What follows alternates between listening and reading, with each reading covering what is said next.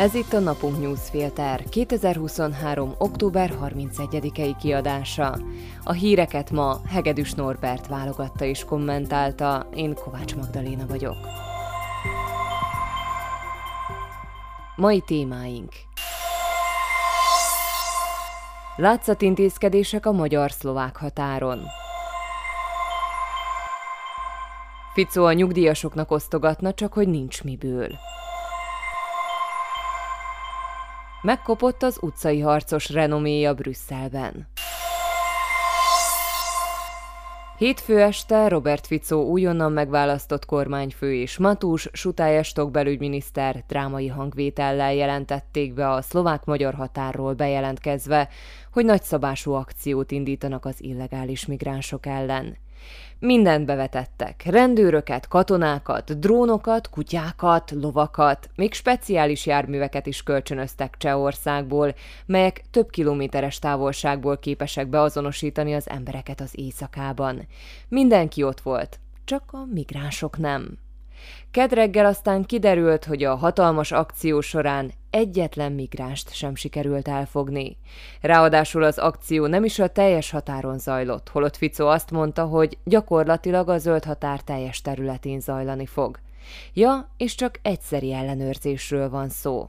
Šutaj Eštok belügyminiszter kedden megerősítette, hogy egyszeri akcióról volt szó, de az ő lelkesedése töretlen. Továbbra is fenntartja, hogy menekültek özöne várható a gázai övezetben zajló harcok miatt, és szorgalmazni fogja a biztonsági tanács összehívását. Az egyszeri állampolgár elgondolkodhat, hogy mire volt jó ez az egész. A menekültek témája forró volt a nyár végén és szeptember elején, erről mi is többször beszámoltunk. A déli településeken élők még ma is láthatnak kisebb csoportokat a rendőrségek előtt, de ez messze nem az a világvégeszerű állapot, amiről a kampányvideók szóltak. Ficóiknak fel kellett mutatniuk valamilyen akciót, ha már az egész kampányban a migránsokkal riogattak. Csak hogy a menekültek száma hetek óta apad, és szembe jött a valóság. Ráadásul immár nekik kell biztosítani a pénzt az efféle akciókra, és ahogy arra korábban Ódor Lajos kormányfő és Hamran István rendőrfőnök figyelmeztetett, ennyi rendőr és katona mozgósítása nem olcsó mulatság. Ficóék tehát lezavartak egy gyors esti színjátékot a választóiknak. A kecske is jól lakott, a káposzta is megmaradt. A menekültektől rettegők felsóhajthattak, Šutaj Eštok pedig lenyilatkozhatta, hogy így képzelek el egy erős államot, amely védeni tudja a határait. Írt és mond, Šutaj Eštok belügyminiszter szerint az erős állam úgy működik, hogy látszat intézkedésekkel reagál az álproblémákra. Hosszú lesz ez a négy év. Robert Ficó kormányfő és Erik Tomás munkaügyi miniszter azt ígérte tegnap a nyugdíjasoknak, hogy a tizenharmadik havi nyugdíjat felemelik az átlag nyugdíj összegére, nagyjából hatszáz euróra. Ficó szerint a parlament a jövő év elején szavazhat erről. Azt senki nem vitatja, hogy a szlovákiai nyugdíjasok jelentős részének jól jönne ez az összeg, csak hogy az államnak egyszerűen nincs rá pénze. A Database pátosszú szerint ez plusz hétszáz milliós kiadás lenne. Mivel az államkasszában nincs ennyi pénz, kölcsönt kéne felvenni, ami tovább növelni az államadósságot. Ficó kormánya eddig nem mondott semmi konkrétumot azzal kapcsolatban, hogyan akarja kezelni a Matovics és Heger kormányok alatt elszabadult adósságállományt, de ez az ígérgetés biztosan nem a jó irányba tett lépés. Lassan ideje lenne megtanulni, hogy ingyen pénz nincs, bármit is mondjanak a politikusok. A negyedik Ficó kormánnyal kapcsolatban sok elemző arra hívta fel a figyelmet, hogy legjobb esetben is, mármint ha a koalíció nem okoz maradandó károkat a demokratikus berendezkedésben és gazdaságban, négy elvesztegetett év vár Szlovákiára.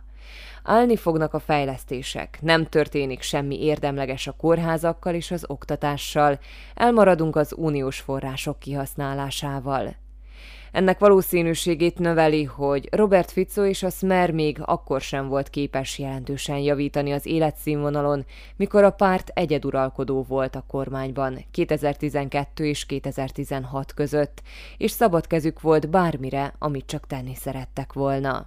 És ebbe az irányba mutatnak Ficó első kormányfőként tett kijelentései is. Úgy ígérget, mintha egy párhuzamos világban élne, ahol még mindig tart a választási kampány.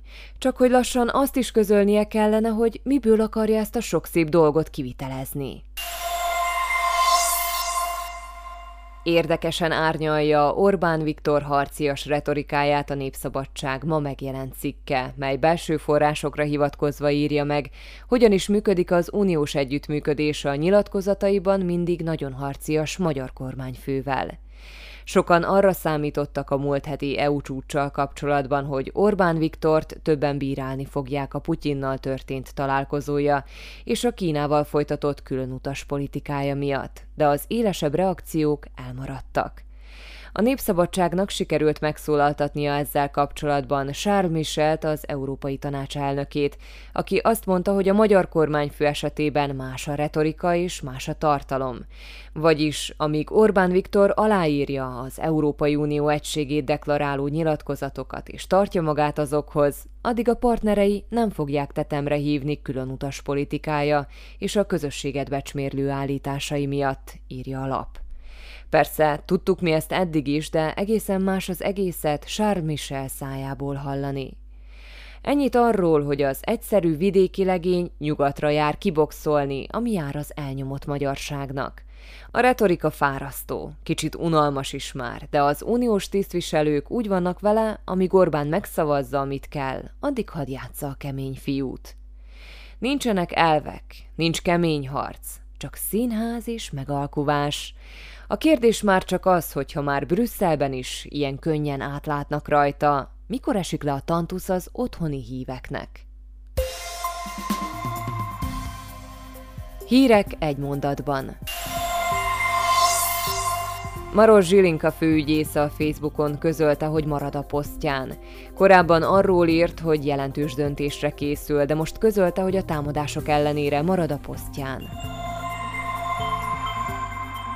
A Pozsonyi Egyetemi Kórház növeli a koronavírus elleni oltóhelyek kapacitását, naponta összesen háromszázötven személyt fognak beoltani.